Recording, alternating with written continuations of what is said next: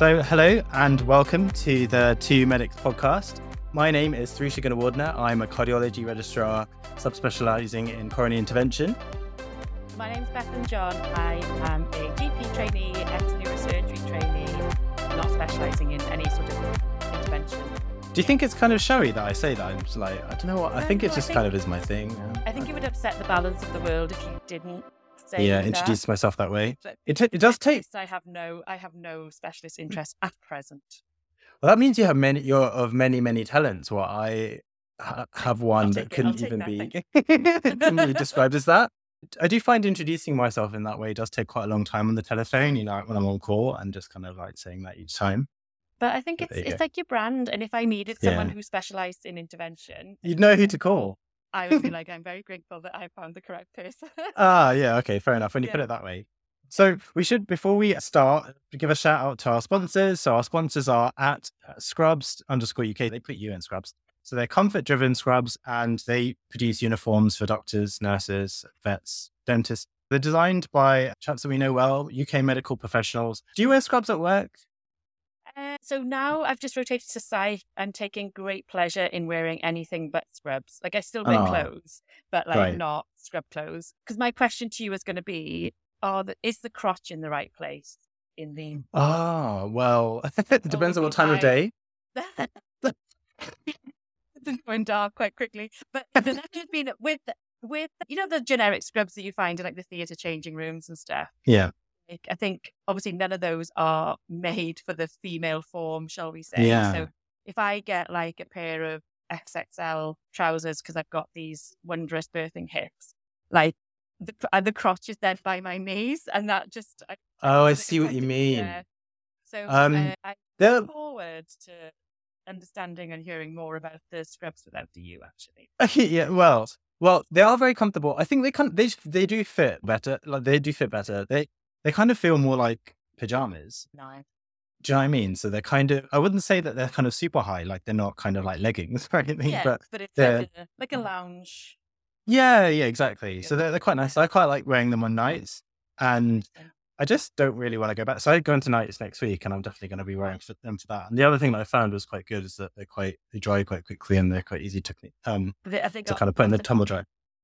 Yeah, they do, like zip pockets and stuff, which yeah. is, oh, you know, one of the, what really, like, it makes me kind of like a little bit irrationally angry. You know, when you like lean over and then your phone drops out your pocket and scrubs? I was just going to say the same because I touched the back of my phone within a month because it's sad. It's so annoying. So yeah, they've got yeah. lots of quite handy pockets. So if you use our promo code, which is T W O M E D I C S ten, then you'll get ten percent off.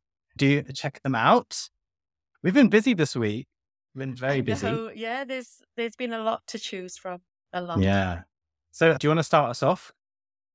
Yes, because this is hilarious to me. So robot carers, I didn't know it was a thing. No. So Rosie posted a quote, must have been from an article. In the her, Times, obviously. Her, her, well, she's a subscriber. And that, yes. that's our source of any Times article. Exactly. But yeah, Rosie's caption, it's enough to make you weep. But this quote from the article states, but robot carers could soon be coming to Britain too. Both Steve Barclay, the health secretary, and Michael Gove, the levelling up secretary, which I still don't know what that is. It makes me think of yeah. um, have visited Shintomi looking for fresh ideas to tackle the social care crisis in this country. So I had a little bit of a look, and because I don't have Times access, there was a, there was an article about how in Japan, which has the kind of the largest population of elderly people, they right. have some sort of like robot carers. In what capacity, I don't know. But all hmm. I could think of was the state of N H S I T. Imagine. Oh, can you imagine? We've literally just moved on from Windows X P, like literally just. What yeah. what type of robots would we have in this country? Looking, it'd be awful, to... wouldn't it?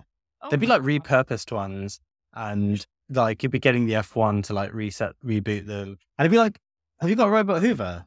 One of those? No, no, I've, I, I'm fascinated by them, but no, I've not branched out into the, like the robo vac yet.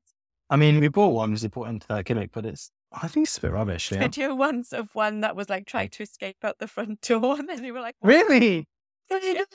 Become like sentient. Yeah. But yeah, no, exactly. So you you know how hard it is to like find a laptop or a computer on the wall.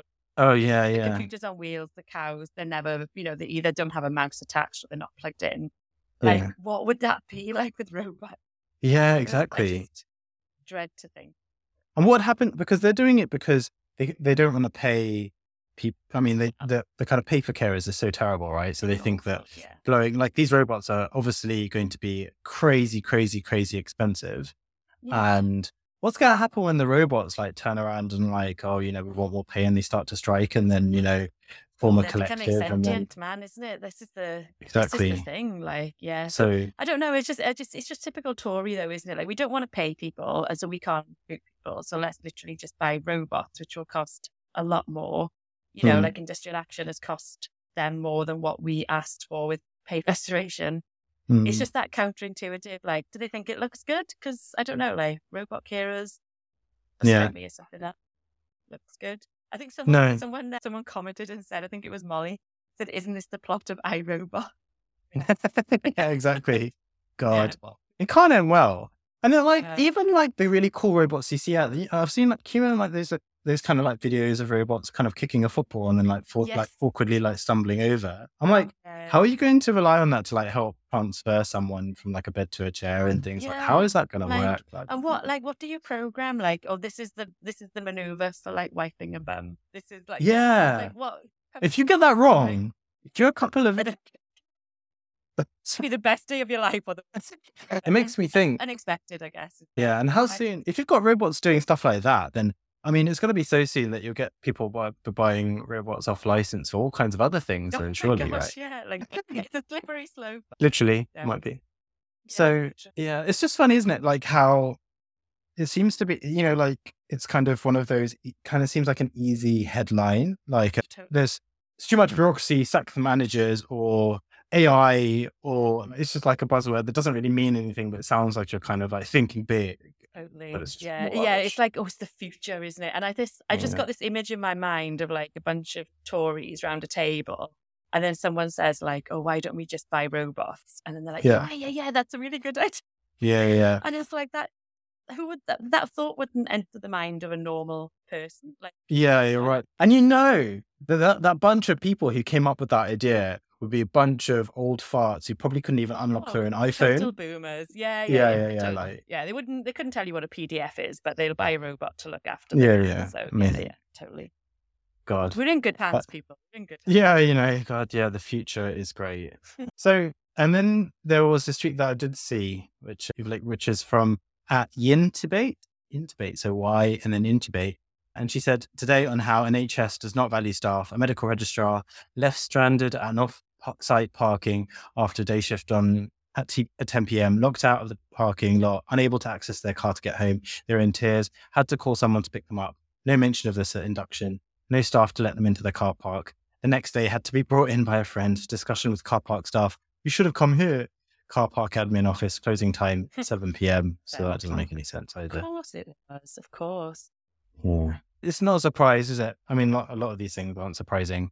No, not, not, not really. I just, I don't know. It's just, we hear these things time and time again, don't we? We never fail to be surprised by these things now.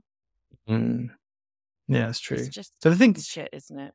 Right. I feel like you could tell people and that kind of answer, oh, you should have come here. Or you should have known. Like, you should know the kind of weird intricacies of when the different offices are. Like, isn't it kind of obvious when you see cars in a car park that, you know, people might want to use them? And, and like, how why the is systems that, like, are... Why is that an alien concept? Exactly. And why do we have to exist in systems that are just not designed for the people who use them? It just seems really peculiar. Yeah. Why would it take having someone to like perhaps walk home through a dodgy area and then getting hurt so that people to be like, oh, we need to redesign the system? And that's it, isn't it? Because like, it's not a new thing that we've worked until the late evening. It's not a new thing that we've done night shift. This is, yeah, it's just standards. It just never, fe- never ceases to surprise us, I think. No, it doesn't surprise me that it wasn't discussed at induction, but a million other weird things will have been, which are completely useless. Oh yeah, totally. Because we, you'll do your fire safety. Yeah. So you'll get that boxed off. You'll do yeah. your trust induction, but nothing about car parking or, you know, how to actually do your job. No. Right. Well, that's uh, not very good. Poor MedReg.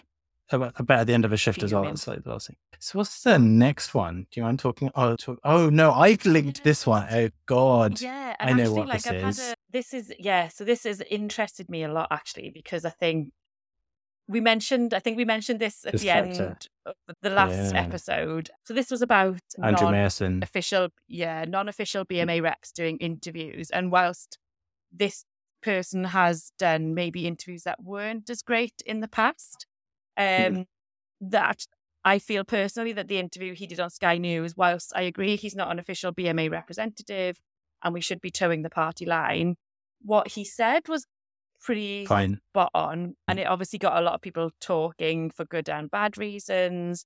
But, and oh gosh, I, don't, I probably will get some flack for this. I think sometimes I'm not losing faith in some of our union reps, but I guess I'm a bit sceptical of the tack that some of them are taking, and sometimes I feel it's a little bit difficult for me to like warm to the messaging sometimes. Hmm. Uh, and this guy isn't a, an official B M A rep, but what he said was pretty on message and made a lot of sense, and it really seemed to get to the general public, which is yes, they're not going to decide whether we get pay restoration, but it is quite it's important that I guess they know what's what's what's going on. But I think it was just interesting, wasn't it, to see people's reaction to reactions to to that. Hmm.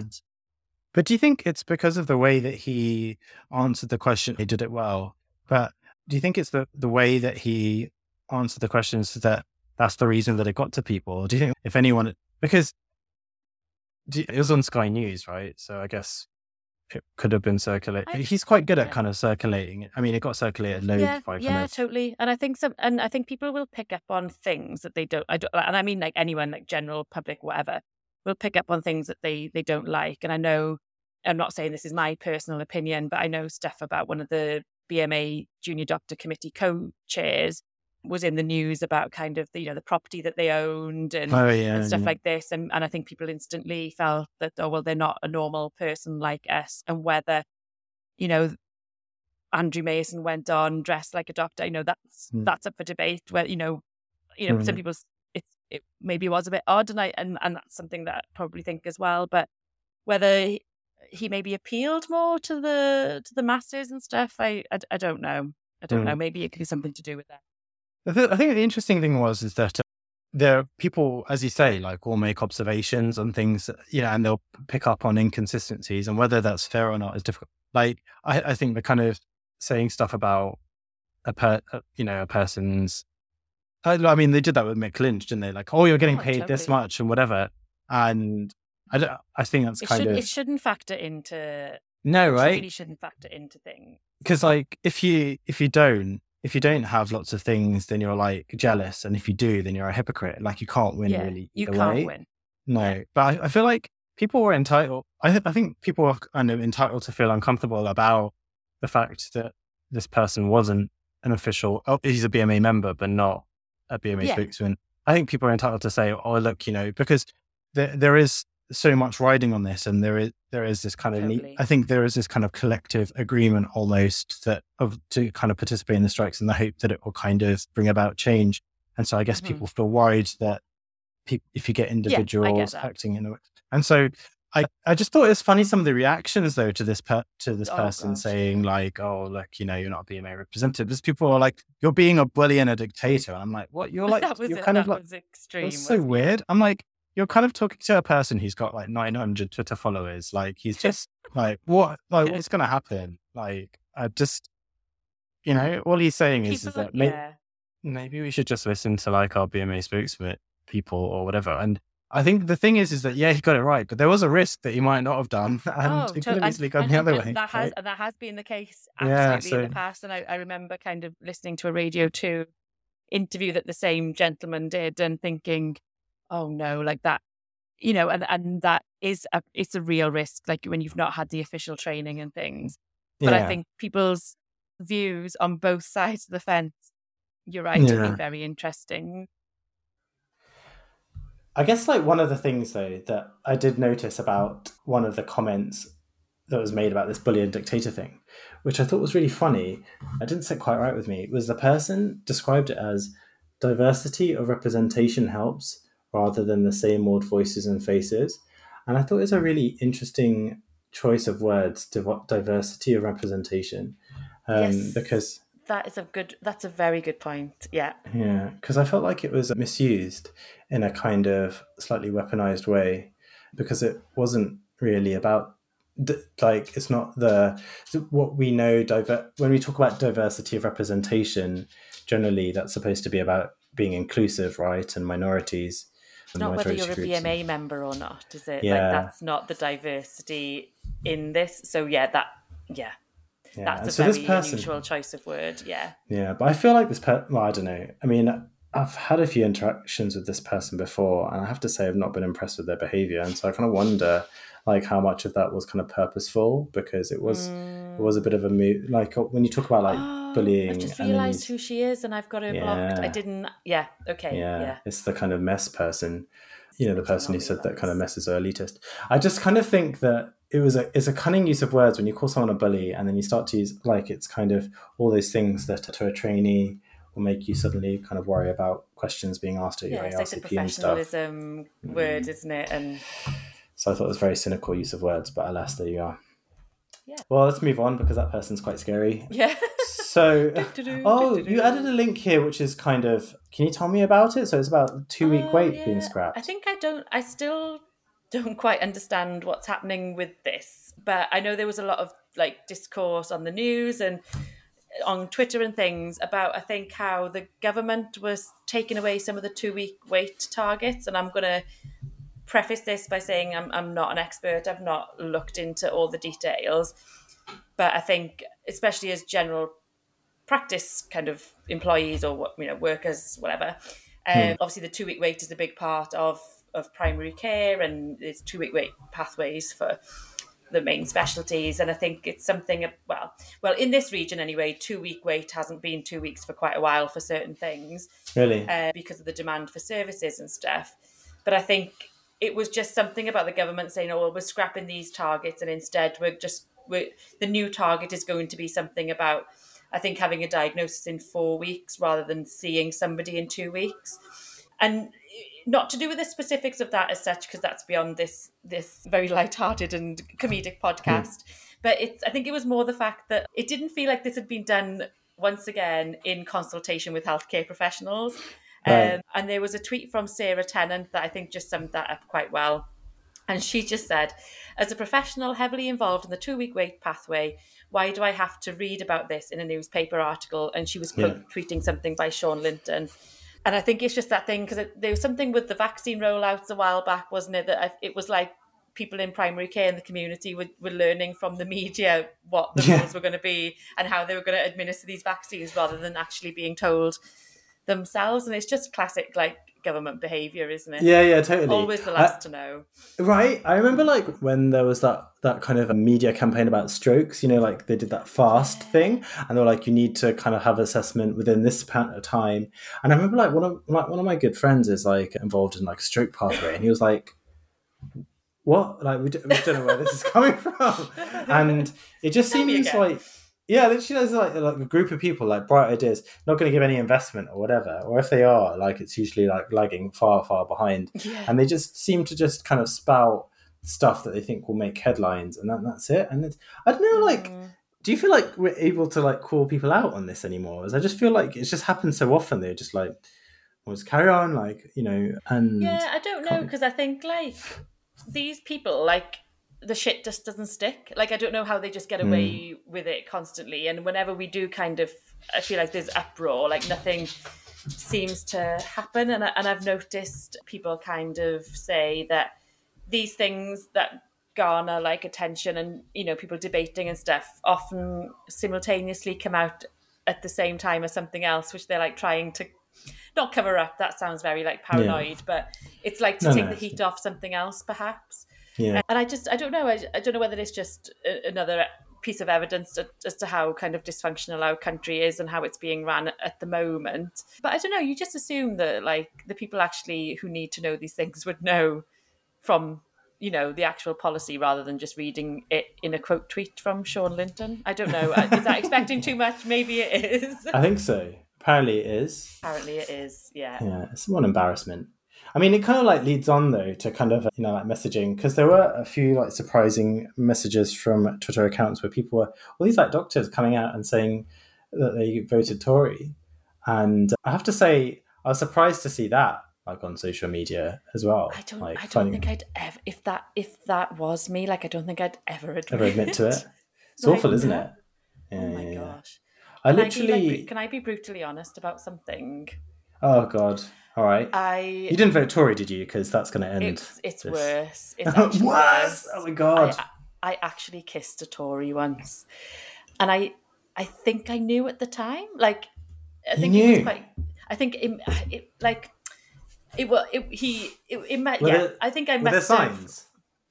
Yeah, like, definitely where, well, definitely the way he spoke, where he grew up, the way he bloody spoke to me, the way, oh, just the most, just, oh, I don't even know how Chris. to describe it without kind of getting us cancelled. But um, it was also, and I refuse to believe, coincidentally, the worst kiss I've ever had. With their teeth. So or... I'm just, there was just teeth and sloppiness oh, and I don't know, just all the worst things that you would want, and and being a raging Tory at the same time. Like I just. Yeah, that's awful. You know, that is one thing that I'm quite happy to correlate.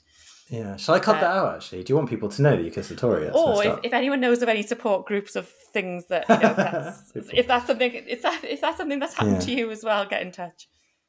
No, it's it's it's just don't. It's just strange how, like, no, you're right, and it's, I don't know what people wanted by coming out and saying, oh, I voted Tory, um, but mm. now I'll never do that again. It's like, do you want some, like, recognition? Do you want an applause? Do you want people to yeah. say, like, oh, thank goodness you've seen the light? Because yeah they, as far as I'm concerned, there was never an excuse. Like, I think this particular person, I don't know whether we should reference them personally or not, but hmm. they said they voted Tory until two thousand ten. Now in, yeah. even in two thousand ten, I can't think of any good reason why you think it would be appropriate to vote for a Conservative government.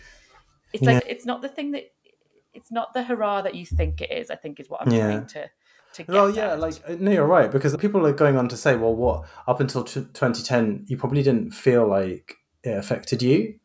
And then suddenly you felt yeah. like the decisions they made were, I guess, mm. is the only logical explanation for that. Because yeah. aren't you otherwise saying something along the lines of, maybe I'd consider to vote for them again if they weren't such, if they didn't, if this didn't affect me so much kind of thing. I just don't know what the point yes. of that is. Like, or somehow making them seem like at one point they were relatable to you. Yeah, you're right. Like I just yeah, like yeah, and it's it's it. like, oh well, now it doesn't serve me, so yeah, exactly. now I'm interested in trying to make it better. Like it's just, I don't know.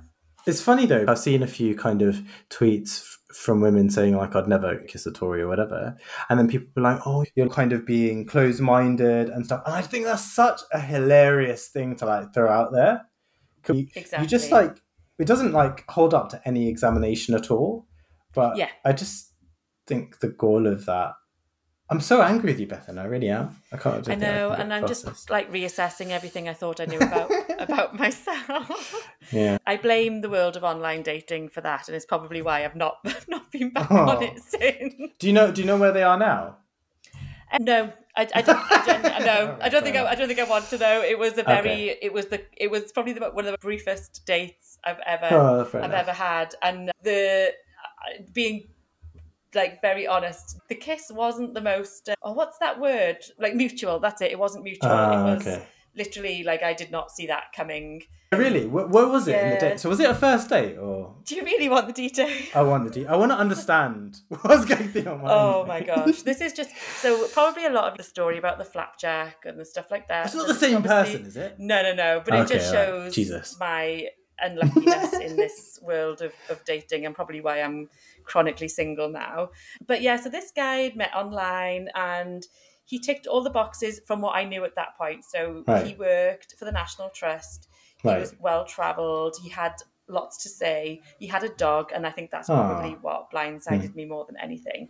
So our date was that he would come to where the area where I was living at the time, because it was near a coast. He'd bring his husky, and we'd go for a nice walk along the beach, et cetera. And then we'd go for dinner and a drink afterwards, and that was that.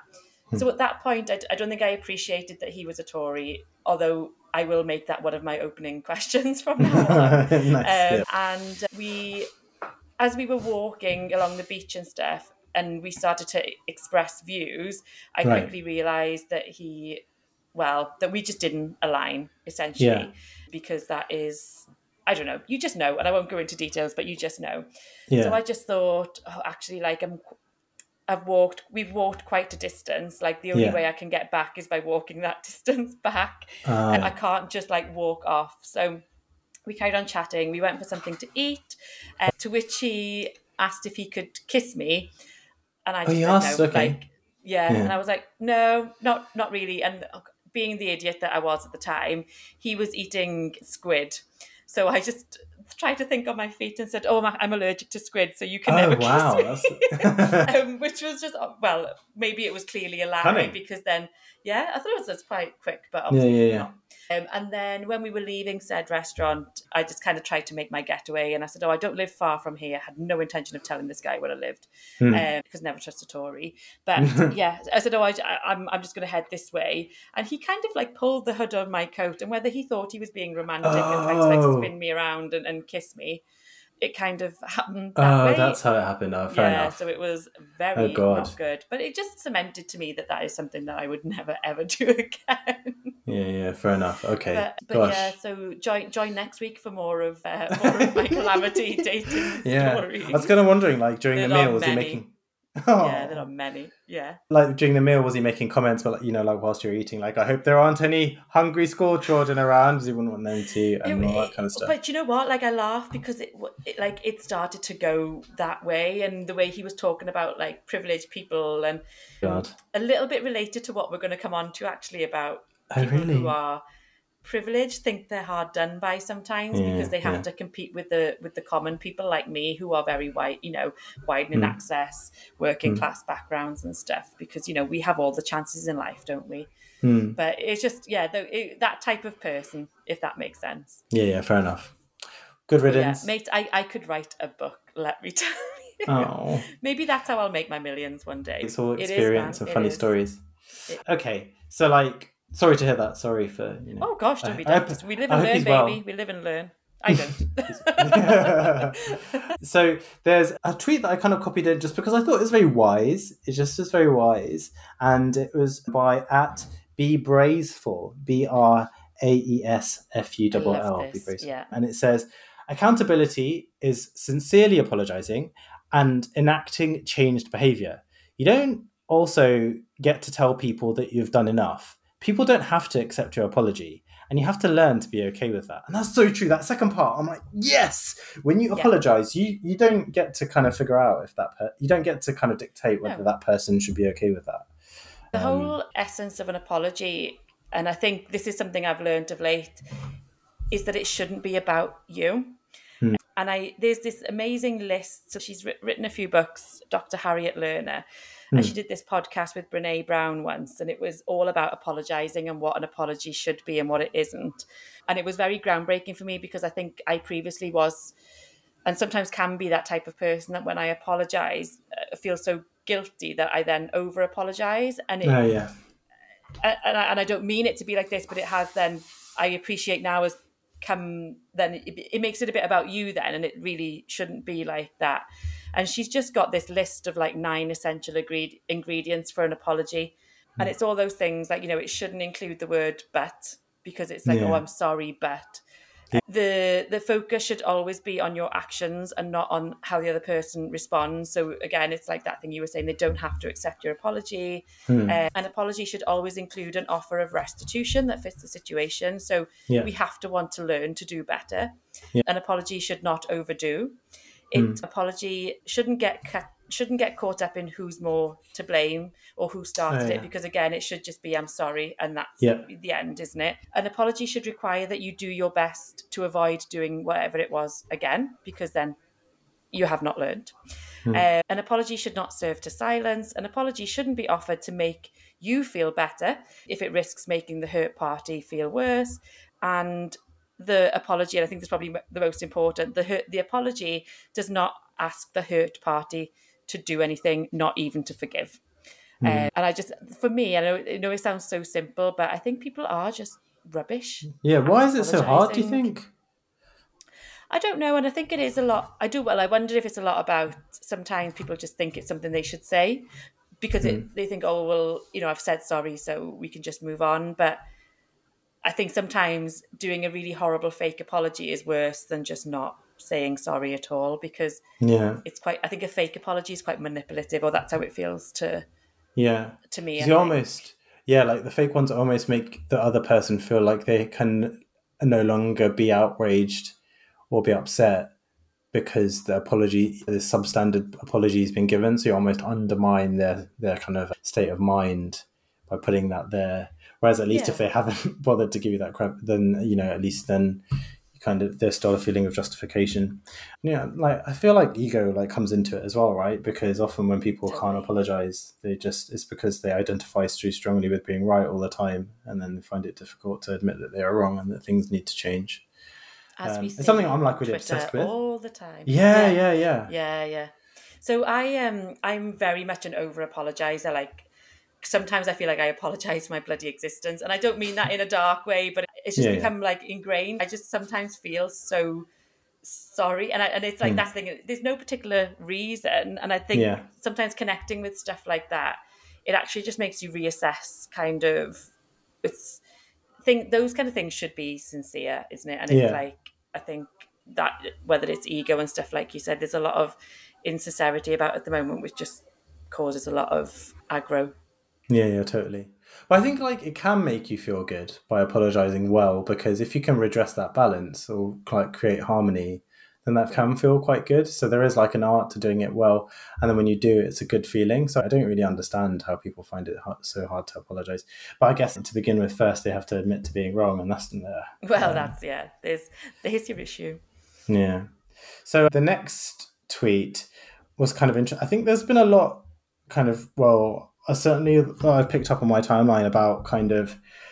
There was like this t- a tweet from Kim Kardashian about kind of like routine M R Is and lots of like screening tests. And that seem, I seem to see that popping up lots on my feed.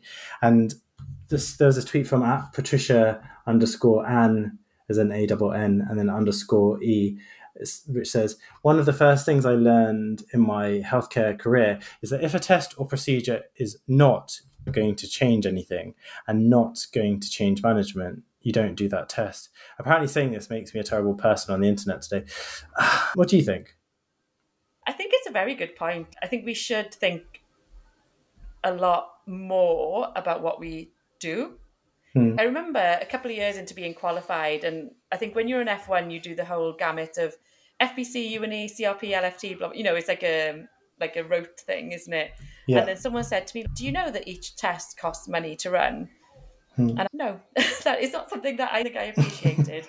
And it, it just got me thinking, like, sometimes not all those tests are appropriate. And then, you know, we got into this whole discussion of like, sometimes you can just get abnormal results. You weren't looking for something. Then what yeah. do you do about them?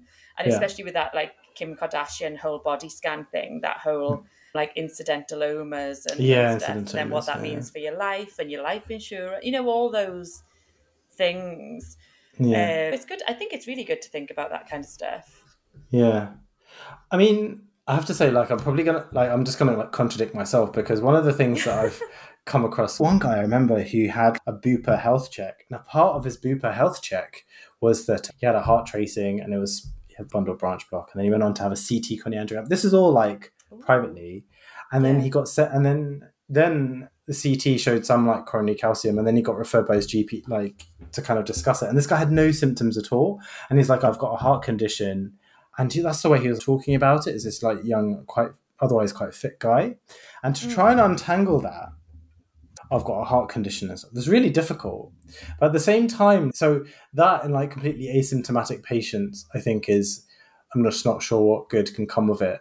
Yeah. But at the same time, you do get people who have really atypical symptoms. And I do sometimes say, I don't think this is going to be a problem, but yeah. I can request this test because part of our job is to reassure you. And I have had patients say, oh, if you really don't think it's there's a point to it, then don't do it. I'm like, okay. But sometimes like, oh, no, no, don't, don't trust me that much. Don't trust yeah, me. Yeah, exactly. I take it back. I take it back. Yeah, but yeah. Sometimes, though... I saw Natalie Envy Davies, who tweeted saying something along the lines of health anxiety is real. Mm. And it can sometimes do you not find that for people to feel listened to, sometimes yeah, so, you have to investigate them?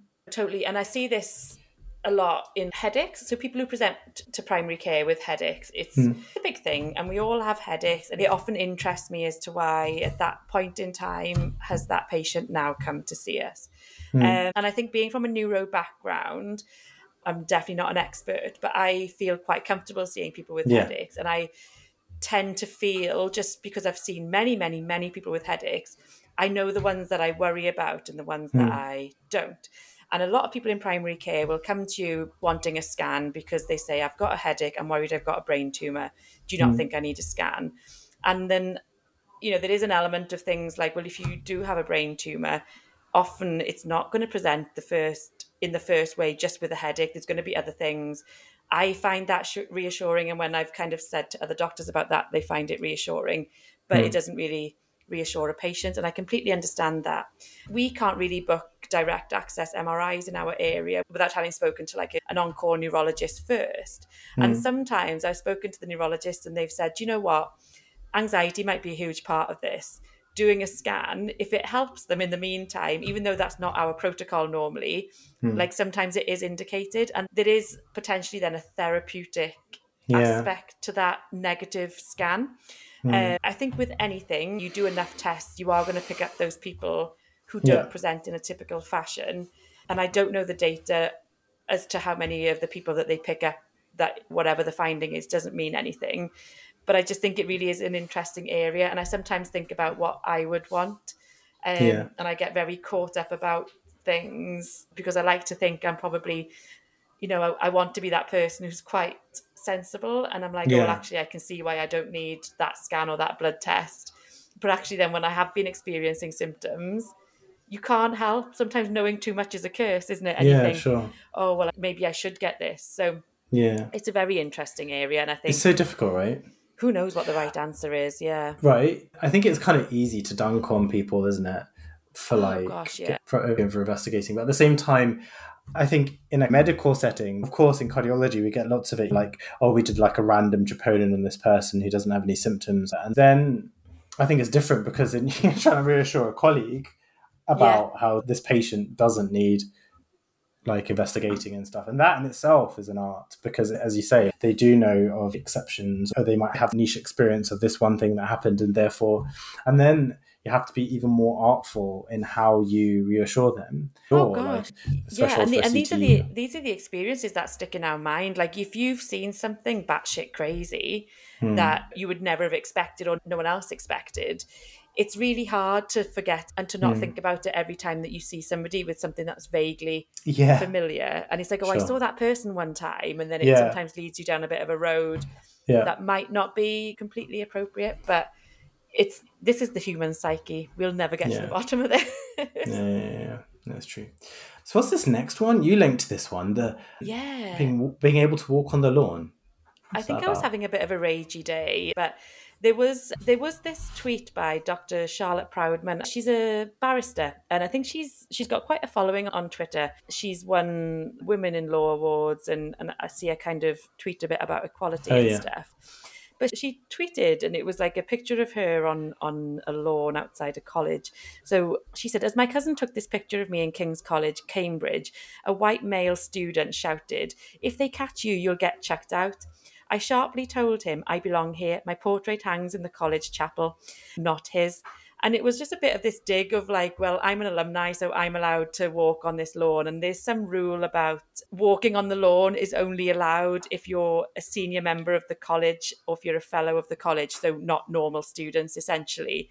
And I agree. There's obviously, you know, it's a typical, maybe it's a male thing and saying, oh, you know, it's a woman on no, the lawn. She couldn't possibly be a fellow or a senior.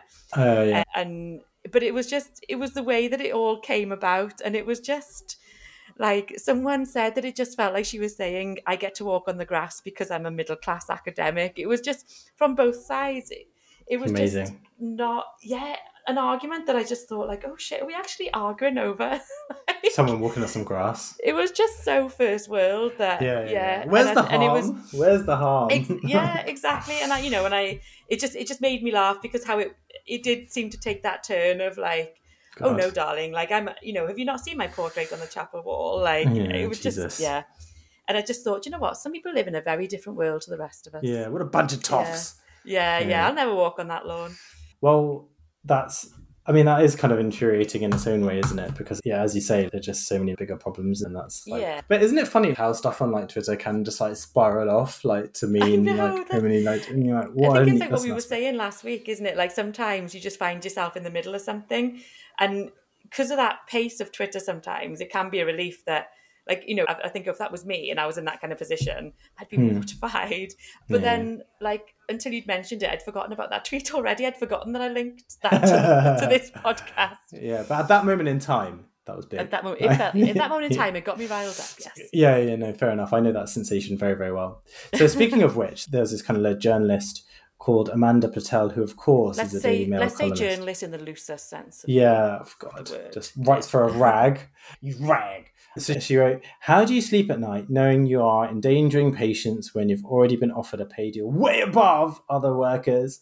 Striking junior doctors will cost the N H S an extra one billion dollars by demanding a thirty-five percent pay rise. This is on top of the twenty point five billion dollars the government has put into the... Oh, she pays. Of course she pays for Twitter, so there's more. This is on top of the twenty point five billion dollars the govs have put into the N H S, adding to the one hundred eighty billion dollars budget. The N H S also has seven hundred sixty-four thousand three hundred seventy cancelled appointments, including forty thousand cancer patients with waiting lists now at seven point six million. So back on and pay us properly then. Anyway, someone's replied saying yeah. you should do a night shift hours-wise, if all else, and then post what you've experienced, be honest. And she follows up with, you honestly don't think I've worked throughout the night tons of times working in politics? Because it's just wow. the same, innit, it's bruv? Same, it's just same. the same. It's the yeah. same. Yeah, just thinking up those robot carers. Who do you think oh, is coming God. up with these great ideas? Yeah, so just yeah, so. I'll just be up all night waiting for the votes to come in and be counted. Yeah. But do you know what? That's totally the same as yeah, exactly. doing like a, a night shift in peds. It's eat out to help pressure. out. Come on, course, man. Mate, of course. Yeah, what are we even on about? Come on. I don't know. Respect, the thing is, is that respect to the rag journalists. Come on. Absolutely. I, th- I saw Doctor Ruby who often just kind of. just uh, wisdom always, and it was something like there was no point trying to have a discourse with these people because you won't change them. They just don't have the will to change. No, I like um, that. But yeah, that one was pretty rage inducing. I just, oh, I just like I thought that, that, that even crossed her mind to say this is that comparison's fair. The comparison, to me. yeah, like, so, yeah, go, yeah. It makes you wonder. Do you know, like? I wonder what she thinks happens. What do like doctors really do? And that, no, like, that's a very good point. I, I do genuinely think people don't get it. So, mm-hmm. you know, I've, like none of my family are medical, but I remember qualifying and saying I'm on call and them just assuming that as an F one, I'd be sat at home just answering a phone call about something. Mm. And I'm like, no, no, I'm I'm in work for twelve hours all throughout the night. And actually that doesn't... This non-stop. Mm. Uh, when you're not in that world, that's what people... can think, but mm.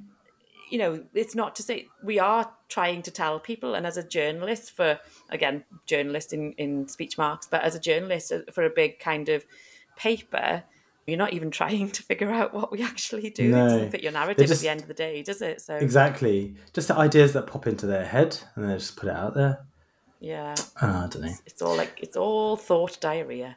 Did you see the tweet that was from Evelyn Mensah? So at Eve yes. Osh, which said, toxic and on accounts are curious. They spew their hateful bile and wonder why no one wants to engage with them. I maintain their bona fide, oh, I said that right, cowards who lack Bonafide. integrity. Bonafide. Bonafide. Oh my God, I, oh, I ruined that. Anyway, I think you probably that. said it the real Latin way and I've just said it the I'm like bastardized at, like, like, yeah. British way. Uh, well, yeah. I don't know, I'm terrible at kind of getting the pronunciation of stuff right.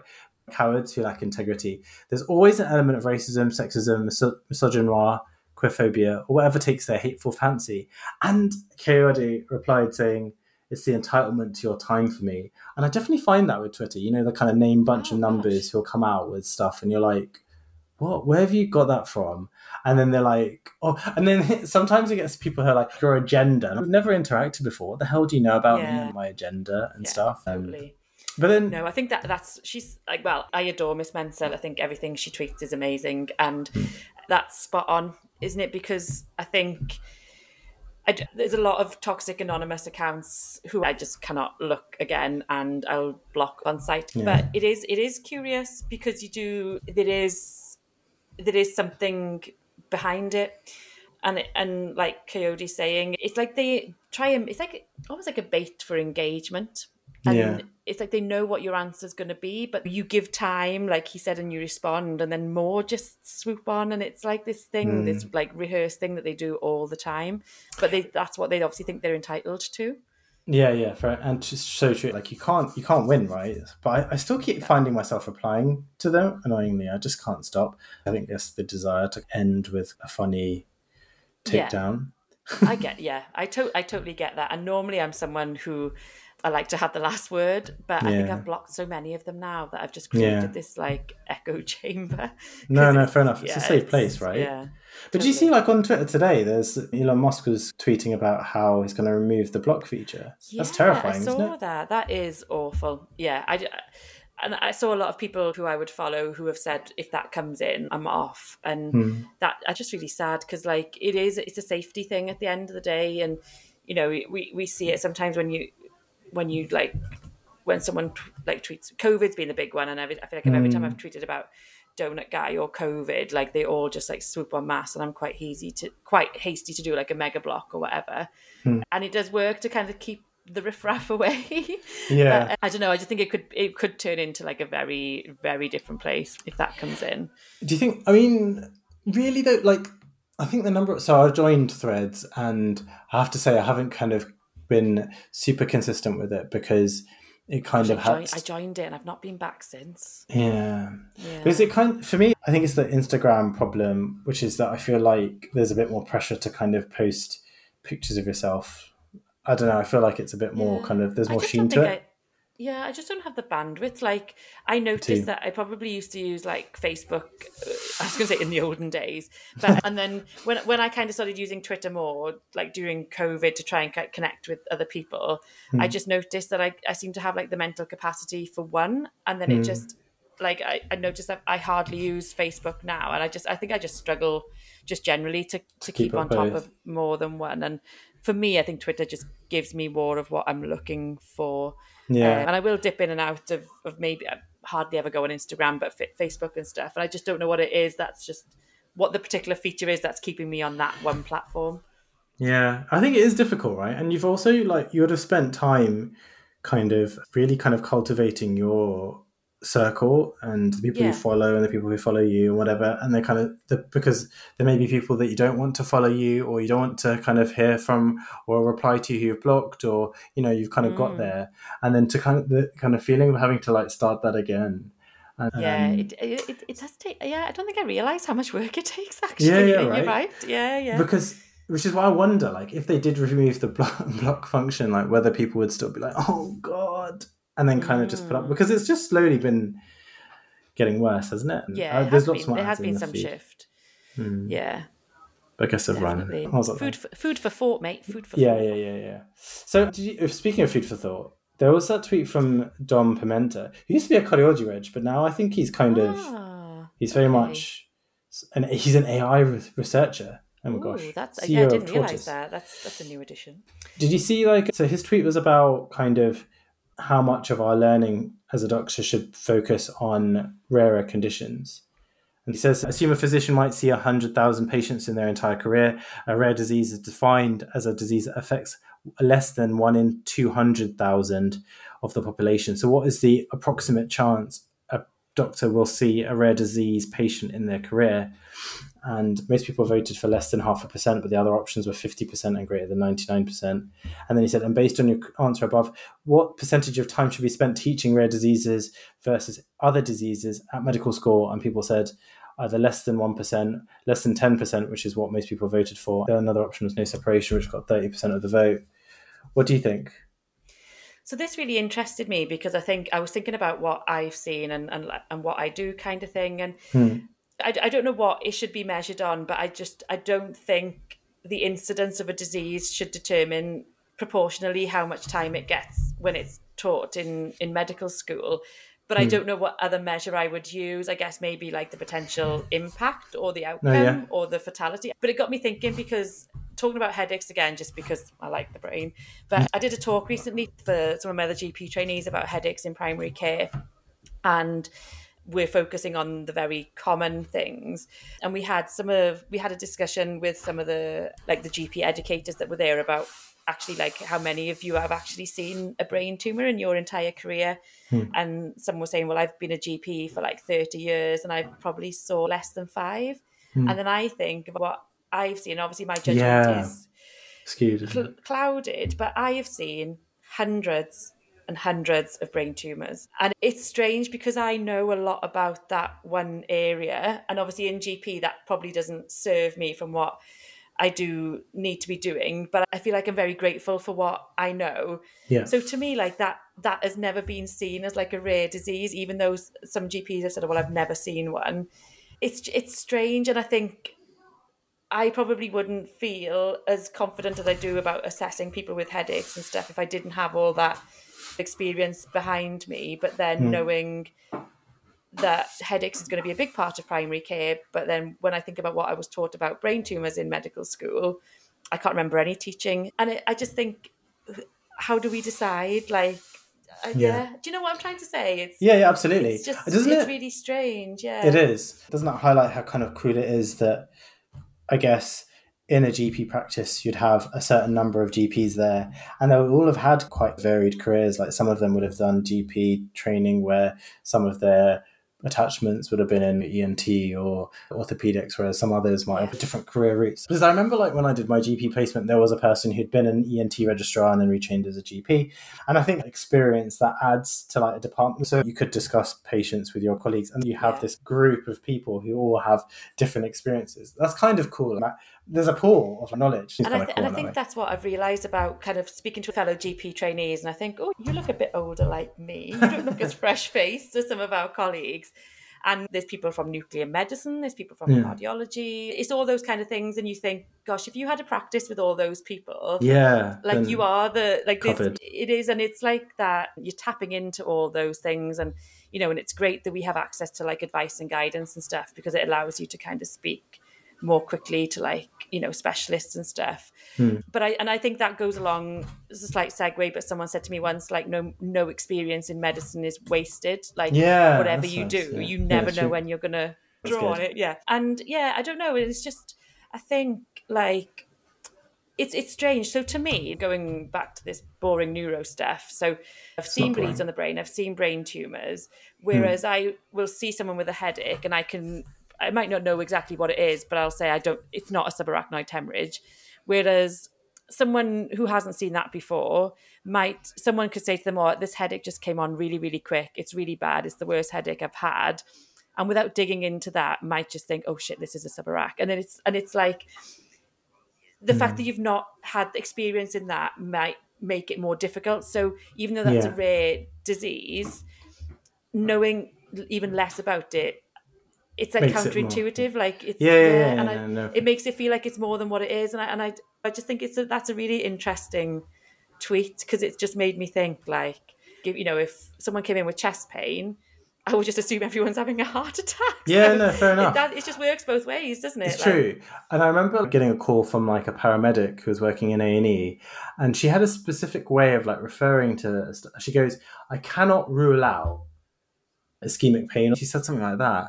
And I remember the way she fra- phrased it. And I remember thinking to myself, when she's saying that, that's because I feel like she doesn't feel confident enough. Knowing what it is means that you're much more able to discard it and kind of put it to the side because you know what it is. And yeah, yeah, you're right. It's kind of quite thought provoking. I wonder what he's go- yeah. doing with that, with that line of questioning. Yeah, there I, I think it's, I, it's quite, it made me think actually, because I, oh God, medical school was a long time ago, but I just, there are, whether things were touched upon, I, I, I don't know, but I do wonder how, when the curriculum's like decided what, like how it's decided how yeah, much time is, is given to stuff. Yeah, it's funny because when you when you were talking about subarachnoids being kind of uncommon, I was like, oh, are they uncommon? Okay, all right, fair enough.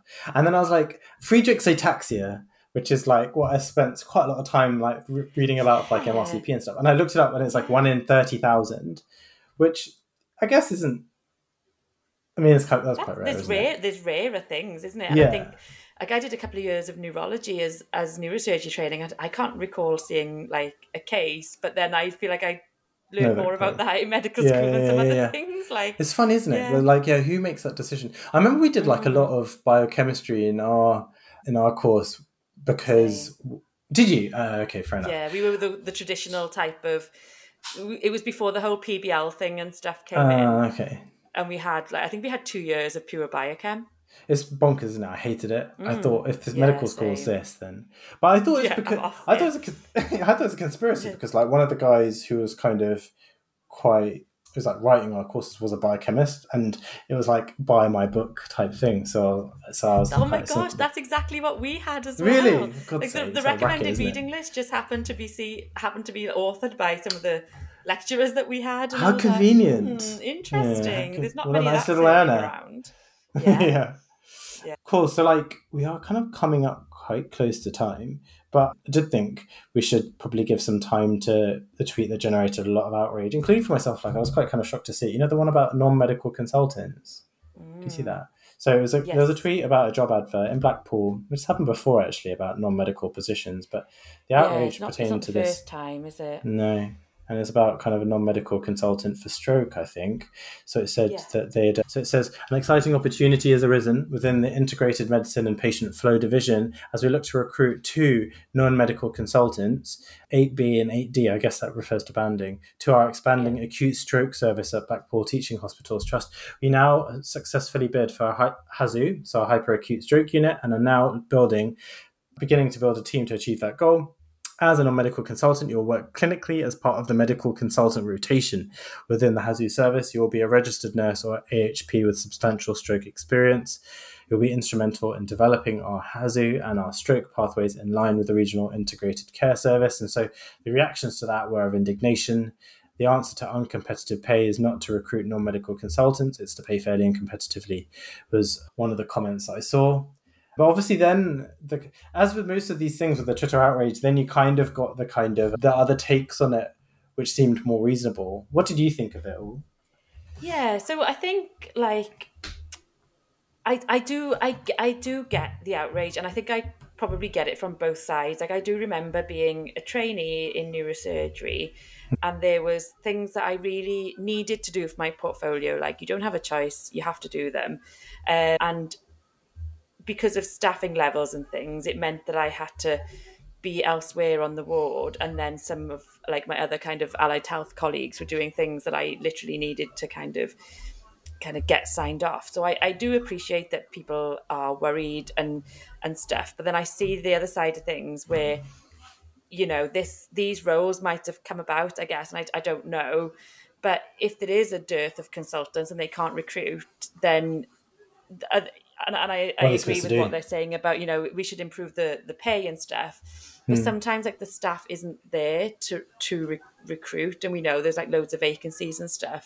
Mm. The, I just, I don't know. And I th- I think what I appreciate, though, is our training is very different. And since this kind of job advert come around, and, like, we mentioned, like, the, the P A stuff a bit last week and about the P and stuff that was missed, like, the training is different, and how we are taught and how we think and how we critically appraise things is very different.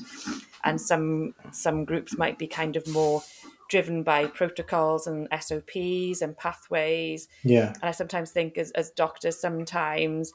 we are more likely to deviate from those things and, and have mm. that knowledge and experience just That's because so of how true. We've been trained and what we've yeah, seen. Yeah, yeah. And diversity. Like, we just know that right? things, yeah, things don't fit that, you know, often they don't fit kind of exactly as, as we would want. So there is that difference in that way. I certainly do think that, you know, nurse consultants can add a lot, and that's from, you know, both sides, for, for patients, for colleagues, for everyone, for themselves. But I I get it. And I think Mark Toshner, who's a consultant, wrote quite a good thread that kind of followed that up and, and said, are you sitting on Twitter wondering why doctors are on one hand complaining about being understaffed and simultaneously incandescent with rage about the expansion of non-doctor roles? And I think that was getting at the non-doctor consultant kind of thing. Mm. And, it, and it's a good point. And I think there's arguments from, from both sides. It's, it's a difficult area. And I think it's an area that's going to be more and more kind of around mm. and non-traditional job roles and stuff being introduced for various reasons. Yeah. But I think, I don't know. And, and it, it always seems to be that something catastrophic happens. And that's when all this like discourse comes around. Comes around, yeah. It's just with outrage, isn't it? Because I think yeah. that they, I think there was a comment, I think from the trust saying that they had tried to get a medical consultant and they'd offered kind of golden handshakes and this is things. The thing, yeah. And but nobody, and so like some of the replies are like, well, if you if you feel so angry about it, why don't you go and work in Blackpool? Because nobody wants to. I mean, they found it very difficult to get A and E consultants, and yeah. um, so it's tough, isn't it? But yeah, of course, if you, if I mean, there's so many things that need to get better for that situation to change, like more training numbers. You need more people training in stroke because it's a problem everywhere. There is a problem yeah. with there is like there are it's the whole like it's it's the whole what's the service or oh, what do you call it thrombectomy thrombectomy yes. service yeah. because there was talk about cardiologists having to do this because I think as radiologists, neurologists, neurosurgeons, there's obviously I've missed the recent kind of discussions about that, but at the time when I was still in training, when we when we first brought it in locally, it was very much a nine to five Monday to Friday service. It needs to be obviously twenty-four seven, twenty, like, you know, every day, mm. every hour, you know. And then it was like, well, where are those people going to come from to do these thrombectomy stroke patients? And I know there was, like I say, discussion about cardiologists kind of training in that and whether it was radiology or neuro. Yeah. Uh, but yeah, and then obviously there's an issue lower down with training numbers. There's not enough training, num- training numbers to create these posts. So it goes far back. It's not just, uh, yeah, there are no consultants, like whole... let's employ non you know non-medical consultants, but yeah it needs like a crazy amount of investment but also a crazy amount of like infrastructure to be and like I just don't yeah. feel like and it's going to take years it's going to yeah. take years and there's no really it doesn't really seem like there's appetite from the government to address those things because it is no. it's not going to be hard yeah. I mean they could it just talk happen. About pie in the sky stuff like A I and robots but you yeah, know they can't even set up the infrastructure. Get the robots to do the thrombectomy. Yeah, exactly. Why haven't we but, thought of that yet? Yeah, exactly. Okay, so I guess is it okay if we if I ask you a question that I was like desperate to get your input on, which Ooh. Was about bath straining? I'll do decide. You know what bath straining I'll decide is? After you ask me the question. Okay, fine. Go on. What is bath straining? Do you know what bath straining is? I don't think many people know what this is because it is kind of. No, I've asked and I other live in the, I live in the bath, so I don't know why I don't know what this is. Yeah, so I conduct all my business from the bath. I can't say who this person was who kind of told it to me because I feel like now I'm like shaming them, but oh, gosh, it was so is... weird. It was such a surreal conversation. It was so surreal, and basically he was saying like, oh, like sometimes my partner, you know, would like me oh, to no. strain the bath after I use it, and I was like, strain the bath? What do you mean? And he. It? So he was like, you know, when like you have a bath and there's like debris that gets into the bath to like strain it out. And I was like, so when, what, like, can you guess what my question, I mean, what comes to mind when someone says that to you? But debris, like where, where have you been? Like, yeah. When, when I, when I get into the bath, I don't think there's anything that falls off, off me you. To like, right. I, I like, and I then I was like, like But why? What situation why? Are we in? I'm yeah. not, they're not to- they're not toileting in the bath, are they? Is that what no, we're getting at? Thank God. Oh, no, thank goodness. Okay. no, thank goodness, no. I was about to stop the podcast there. yeah, hang the hold the phone. too far, too yeah, far. Blocked, yeah. blocked. Yeah, moved to yeah. another town. Nice. Um, but yeah, so I was a bit like, but surely. Oh, hairs, like hairs. Did they mean hairs? Yeah, so partly that as well. Yeah, hairs. Oh no. But yeah. why? Why would you? But then I was like, why didn't you just let? Why don't you let the water out of the bath? Wait, why is it not draining? Yeah, like, yeah, why? Are they sharing a bath? Yeah, so like he'd do the bath first and then he'd get out and then she'd use, she'd, and I was like, so she's, oh. she's like bathing in your dirty bath water. And I was like, oh, and he's like, yeah, like what's wrong with that? You know, we share like fluids and stuff. Oh. I'm like, okay, okay. But then like also the temperature's not quite right. Right? Because it'll be kind of colder. And he's like, yeah. oh no, I like it really scalding hot. So by the time she gets in, it's just right. Like, you know, mother bear. But I still wasn't happy with this. I was like, but why can't you just refill a new bath? Like it just it is dirty. Like, oh, and thank, as, thank goodness I live alone. It's crazy, right? Thank but then goodness I live alone. Mate. And he's like, no, but, and then I was like, wait a second. Where do you, so obviously at the same time I was a bit like, but you know, you know, it's, as clean as you might be, you're still going to be dirty. That's why you're having the bath, right? You're using that to clean yourself. And yes. she's getting cleaned in that. And then oh, where no. are you getting the strainer from? Yeah, because it becomes like, it must be like the last person soup. Like they yeah, get but, out, it's like, oh well, I've stewed a bit. But what are they is using to strain the bath? Is it a is it a fishnet? Is it a sieve? No, it's so a sieve. Like, you know, like it's a sieve from you know, the like kitchen. Those... Oh, it's going to be a kitchen no, sieve, that's made it? The cakes. That's made yeah. like that's the flour. the cakes, that's, that's the bread they offered us earlier. Through should it's been yeah, made exactly. with the bath sieve. Yeah, it's oh, human skin and hair. So I yeah, was like, protein, I was just, protein. And then you know how like as you say, like to apologize. I was like, I was trying to offer up kind of. Were you something. Trying to make it sound okay? Yeah, like, and I said, oh, okay, like, good, good lad. I tried to, because yeah. I know that there's like a cultural thing. I mean, I have to say we don't do this, but you know, like the vomit bowl for the house, apparently people yes, use the... Yes, the vomit bowl, yes. Is also the bowl that they use to bake with or something, the bakery yes. bowl. Yeah, yeah, there is a sick bowl that might have been made a previous appearance when As making a, cakes at home. So I was like, okay, all right, so people do that. So I offered that up. And then I did also, oh. and I wanted to check how rank he thought this was, which was for a period of time, I remember kind of wondering where Joe's toothbrush was. I was like, oh, there's only one toothbrush in there. What toothbrush have you been using? Yeah. And she was like, that's my toothbrush. And I was like, oh, okay, so we've been using the same toothbrush for like fucking, like, um, that's I, gross. I think there are grosser things. Is I, it? Okay. Yeah, I, I think the breath straining, I, I'm still like struggling to process it, and I might need I might yeah. need to have some sort of appointment after that helps yeah, me deal yeah. with this information. I just don't um, feel like it'd be clean properly. Yeah, I feel like you'd have yeah, to... I, yeah, I I just couldn't, I don't think I'd have, I don't think I'd have it in me to get into a bath after someone had stewed yeah, it. Yeah. When I think I'm in the bath for like an hour, at least when I'm in my office, well, that's what I call my bath. But when I'm in the office, I'm in the office. Do you know what I mean? Yeah. I'm not getting out for no bugger. Yeah. But like, I just don't, I just can't imagine then, gosh, like maybe this is like a Welsh thing, but we used to share, like I, I definitely remember as a young kid, either I or my brother would have a bath first and then my mum would get them out and then put the other one in. Yeah. Like, I think I remember that. Yeah, yeah, sure. This You'd was be babies, like young, like, young. Yeah, yeah, totally. Like and kids. I didn't have things that would shed off me that would need straining like, yeah. afterwards with, with the with the baking sieve from the kitchen. Yeah. Um, but the toothbrush, I would always prefer my own, but I think there are probably times in my life that yeah, shared, I probably yeah. have shared them. With yeah, yeah, fair enough. Yeah, but fair enough. Please tell me you don't leave your... You don't leave your toothbrush out in the open in the bathroom, do you?